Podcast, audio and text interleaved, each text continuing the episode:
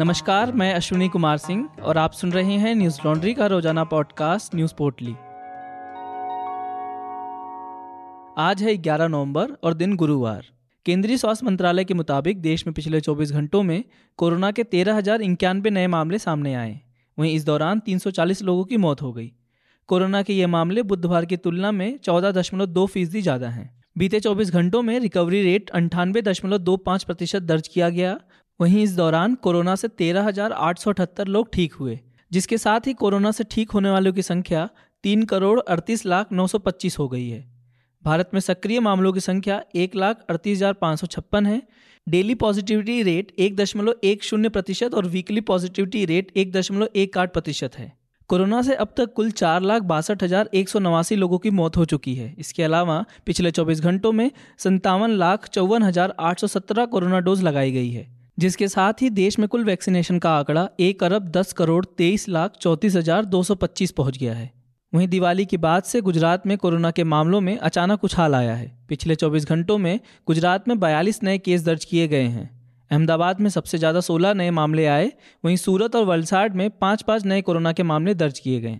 इस बीच फ्रांस के स्वास्थ्य मंत्री ओलिवियर वेरन ने कहा, फ्रांस कोरोना वायरस महामारी की 5वीं लहर की शुरुआत में है।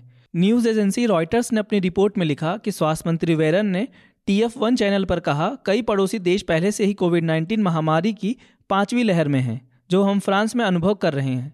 यह स्पष्ट रूप से कोरोना की 5वीं लहर की शुरुआत की तरह दिखता है।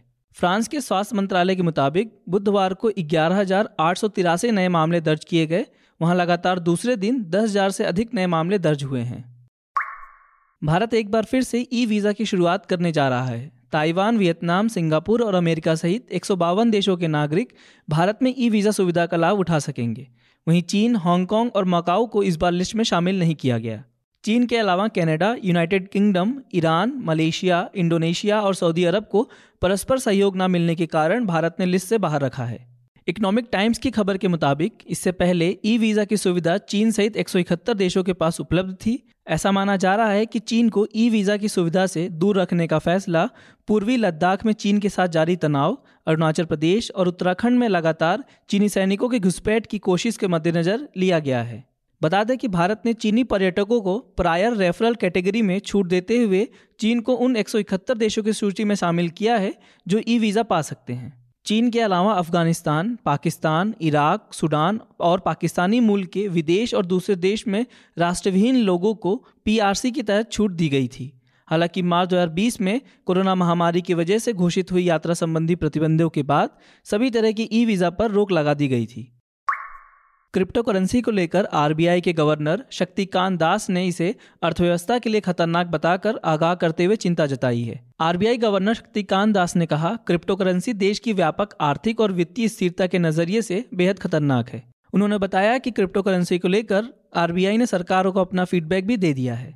शक्तिकांत दास के मुताबिक क्रिप्टो करेंसी में निवेश करने वालों की संख्या को बढ़ा चढ़ाकर बताया जा रहा है। ज़्यादा से ज़्यादा लोगों को क्रिप्टो करेंसी में निवेश करने के लिए जोड़ा जा रहा है। बड़ी तादाद में ऐसे निवेशक हैं जिन्होंने क्रिप्टो करेंसी में 1 या 2 हज़ार लगाए हैं। PTI की खबर के मुताबिक शक्तिकांत दास ने BFSI समिट में कहा कि RBI ने क्रिप्टो पर सरकार को एक विस्तृत रिपोर्ट सौंपी है। क्रिप्टो पर सरकार की सक्रियता से विचार कर रही है। हालांकि RBI गवर्नर से जब यह पूछा गया कि जब क्रिप्टो इंडस्ट्री पर नियमन की बात आएगी तो क्या RBI इसे रेगुलेट करेगा, तो उन्होंने इस पर टिप्पणी से इनकार कर दिया। मई 2021 में शक्तिकांत दास ने कहा था कि जिस तरह से क्रिप्टो करेंसी में ट्रेड हो रहा है उसे केंद्रीय बैंक को भारी चिंता है। RBI की डिजिटल करेंसी एक अलग बात है और क्रिप्टो करेंसी दूसरी। सरकार और RBI दोनों वित्तीय स्थिरता को लेकर प्रतिबद्ध है। हमने क्रिप्टो करेंसी से जुड़ी चिंताओं के बारे में सरकार को जानकारी दी है। जब से क्रिप्टो करेंसी पर बैन लगाने के RBI के फैसले को सुप्रीम कोर्ट ने हटा दिया, तब से देश में क्रिप्टो करेंसी का क्रेज बढ़ता नजर आया है। 5 फरवरी 2021 को RBI ने केंद्रीय बैंक की डिजिटल मुद्रा के मॉडल का सुझाव देने के लिए एक अंतरिम पैनल का गठन किया था। भारत सरकार ने क्रिप्टो करेंसी को लेकर अब तक कोई कानून नहीं बनाया, लेकिन स्टेक होल्डरों, अधिकारियों और विभिन्न मंत्रालयों के साथ लगातार इस मुद्दे पर विचार विमर्श किया जा रहा है। बता दें कि देश में क्रिप्टो में ट्रेड करने वाले निवेशकों की संख्या बढ़कर 10 करोड़ के पार जा चुकी है। दुनिया भर में क्रिप्टो में बढ़ रहे निवेश की वजह से इसका मार्केट कैप $3 ट्रिलियन के पार चला गया है। भारत में क्रिप्टो करेंसी रेगुलेटेड नहीं है। बावजूद इसके भारत में बड़ी संख्या में क्रिप्टो को बढ़ावा देते हुए कई ऐप टीवी पे दिखाई दे रहे हैं। क्या जो रेगुलेटेड करेंसी नहीं है उसका विज्ञापन दिखाया जा सकता है? और क्या है क्रिप्टो करेंसी की भारत में स्थिति? इसको लेकर आप हमारी वेबसाइट पर प्रकाशित report India has no legal framework to regulate crypto currency so what's up with all the ads को पढ़ सकते हैं। न्यूज लॉन्ड्री 100% विज्ञापन मुक्त प्लेटफॉर्म है, जिसका मतलब है कि हम किसी भी सरकार या कॉरपोरेट से विज्ञापन नहीं लेते। हम आपके समर्थन से चलते हैं। हम ऐसे ही स्वतंत्र होकर काम कर सके उसके लिए न्यूज लॉन्ड्री को सपोर्ट करते रहिए। न्यूज लॉन्ड्री को सहयोग देने के लिए हमारी वेबसाइट hindi.newzlaundry.com पर जाएं और हमें सब्सक्राइब करें और गर्व से कहें, मेरे खर्च पे आज़ाद हैं खबरें। क्विंट डिजिटल मीडिया लिमिटेड ने क्विंटिलियन मीडिया प्राइवेट लिमिटेड के 100% स्वामित्व और द न्यूज़ मिनट के मालिकाना हक वाली कंपनी स्पैंकलिन मीडिया प्राइवेट लिमिटेड में 47.92% हिस्सेदारी के लिए समझौता किया है। क्विंट मीडिया इसके साथ ही Quintype technology India private limited में हिस्सेदारी खरीद रही है। क्विंटाइप डिजिटल मीडिया प्रशासकों को सॉफ्टवेयर एस ए सर्विस प्रदान करती है। क्विंट इस कंपनी में 50.41% हिस्सेदारी खरीदेगा। इसके अलावा क्विंट डिजिटल मीडिया यूथ की आवाज़ वेबसाइट में भी 34.6% का हिस्सेदारी खरीदेगी। क्विंट ने इससे पहले 30 सितंबर को जारी तिमाही में बताया कि उसे कुल 9.5 करोड़ का आय हुआ है, जो कि पिछले साल इसी तिमाही में 5.2 करोड़ था। वहीं कंपनी का कुल मुनाफा 10.1 करोड़ हो गया है। चीन और अमेरिका ने जलवायु परिवर्तन से निपटने के लिए हाथ मिलाया है। COP26 सम्मेलन अपने अंतिम चरण में है। इस मौके पर ग्लोबल वार्मिंग को सीमित रखने पर चर्चा हुई। अमेरिका और चीन दोनों देशों के दूतों ने कहा कि वे जलवायु परिवर्तन संबंधी समस्याओं पर काम करने के लिए अन्य मतभेदों को अलग करने के लिए तैयार हैं। संयुक्त राष्ट्र प्रमुख एंटोनियो गुटरेस ने अमेरिका चीन समझौते का स्वागत किया है।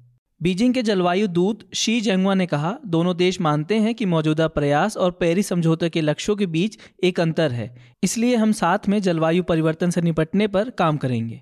वहीं अमेरिका के विशेष दूत जॉन कैरी के अनुसार समझौते को लेकर जारी दस्तावेज में मीथेन उत्सर्जन को कम करने की बात कही गई है, जिसके अनुसार ग्लोबल वार्मिंग को सीमित किया जा सकता है।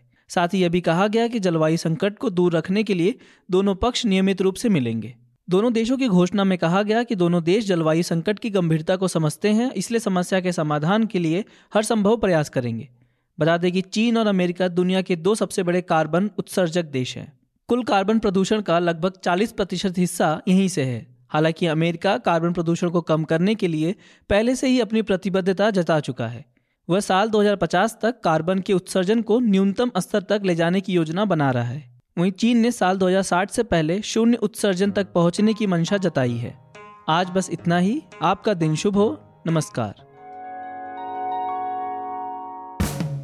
न्यूज लॉन्ड्री के सभी पॉडकास्ट टिचर, आईट्यूज और दूसरे पॉडकास्ट प्लेटफॉर्म पे उपलब्ध हैं। खबरों को विज्ञापन के दबाव से आजाद रखें। न्यूज लॉन्ड्री को सब्सक्राइब करें।